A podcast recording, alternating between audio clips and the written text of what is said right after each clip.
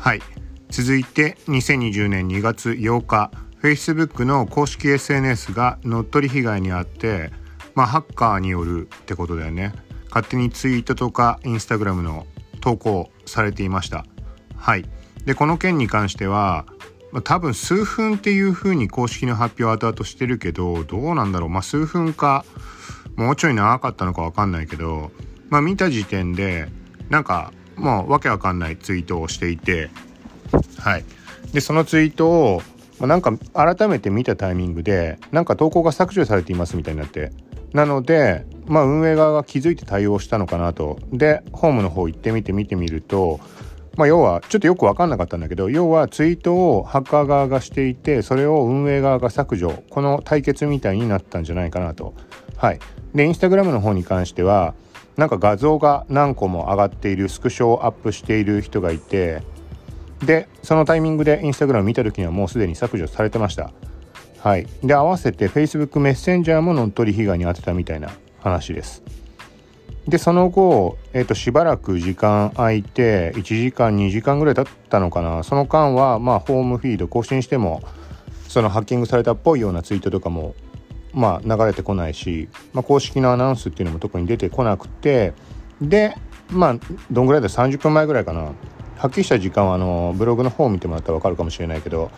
はい多分2時間1時間半か2時間ぐらい空いてまあシンプルにまあ Facebook の公式 Twitter が Facebook 関連の、まあ、SNS がハッキング被害に遭いましたっ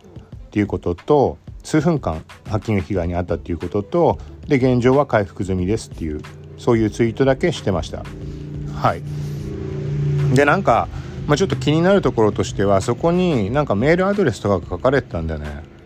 うん、なんかちょっとねはっきりここ調べてないんだけどセキュリティ関連の会社なのかなんかわかんないけどなんかそんな感じのイメージ。本当にイメージだけなんだけど後でちょっと調べて追記しようと思うので。はいなんかまあそこの Facebook のに対してコメントしてた他のユーザーの話、まあ、英語なんだけどそこの流れとかからそういう印象を持ったんだけどでもう一点そのツイートしてたところのツイート元っていうのが同じ名前になったんだよね。でそれがどうやらなんかサービス名なのか社名なのかまあ通常普通に考えて投稿に使ったアプリ名とかサイトの元のあの名称とか、まあ、開発者側がつける名前にはなると思うけどなんかその辺りを調べたら情報を追えるんじゃないかなというなんかそんな状況です。なのでここに関してはおそらくまあ大きいニュースだから海外メディアの方が続報としてあげるとは思うのでその辺りの情報も見た上で追記しようかなと思います。はい。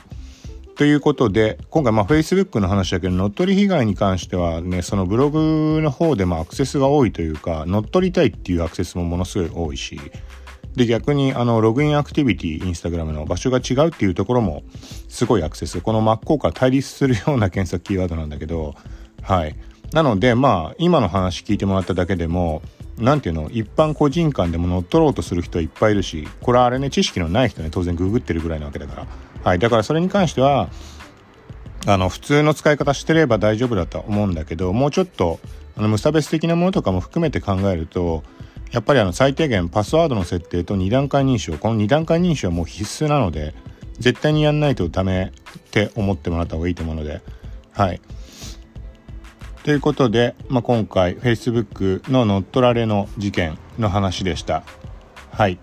まあ、こんな感じで続いて他にもちょっと何個かある気するので時間空くかもしれないけどアップしようと思うのでよかったらまた聞いてください。